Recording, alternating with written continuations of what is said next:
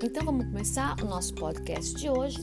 Hoje é dia 16 de outubro e nós vamos fazer a. Vamos abordar os capítulos 15 e 16 do livro 1 de português. Estão, estejam com eles com, os, com o livro aberto na página 319 e a gente vai ver ali um texto chamado Drama Animal. Vocês vão ler o texto, que é bem pequenininho, e eu vou direto para explicar a questão dos verbos. A gente já vem falando do verbo há algum tempo. A gente já viu a questão do, do tempo, uh, da, do número, pessoa, voz, e vimos também os modos, mas de maneira mais breve. Hoje nós vamos ver os modos de maneira mais ampla, com os seus tempos, os seus respectivos tempos, certo?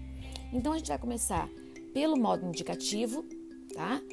O modo indicativo a gente já conversou sobre isso.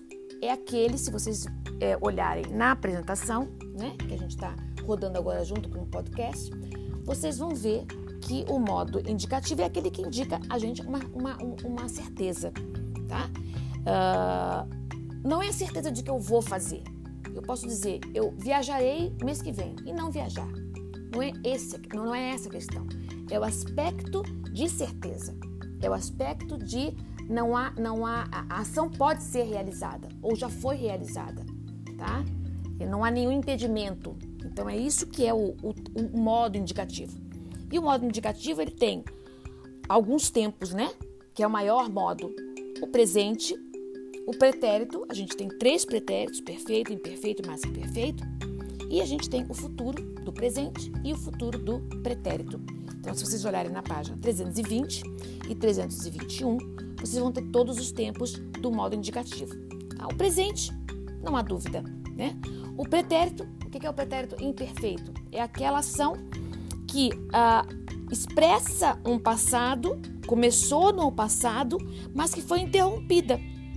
Ou que constitui um, um hábito. Eu digo, eu, eu caminhava todos os dias quando era criança. Tá? Então, naquela época, eu caminhava. Quando acabou a época, não acabou, então é um passado imperfeito, né? Mas era um hábito, certo? Ou, eu, diz, eu digo, uh, estava almoçando quando tocou a campainha. Então, interrompeu, mas eu não sei como interrompeu. Então, por isso que esse passador a gente não pode é, é, é, especificar o aspecto dele de, fi, de final, tá? E o mais que perfeito é, é, um tempo que quase não se usa mais em língua portuguesa, só em, em textos literários ou numa linguagem muito, muito formal, né? Como está ali no livro, se vocês olharem, na página 320, expressa uma ação realizada antes de outra, também no passado, né? É um tempo pouco usado, como eu já disse, né? Mas é, ele foi substituído, né? Por locuções verbais. Né? Eu já tinha participado da, da, da passeata, que é um tempo composto. Se fosse é, direto no que perfeito, eu participara. Então esse passado ele não volta, né? Mas porque foi antes do que eu estava falando. Então acabou, certo?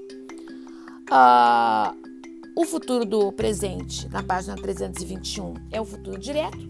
Viajarei, comerei, dormirei, né?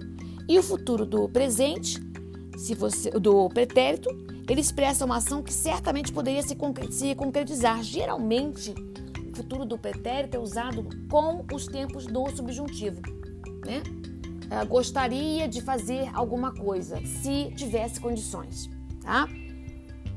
O importante é que vocês uh, compreendam esses aspectos e que guardem as terminações, né, dos do, dos verbos da primeira, da segunda e da terceira conjugação. A gente vai fazer exercício sobre isso, viu?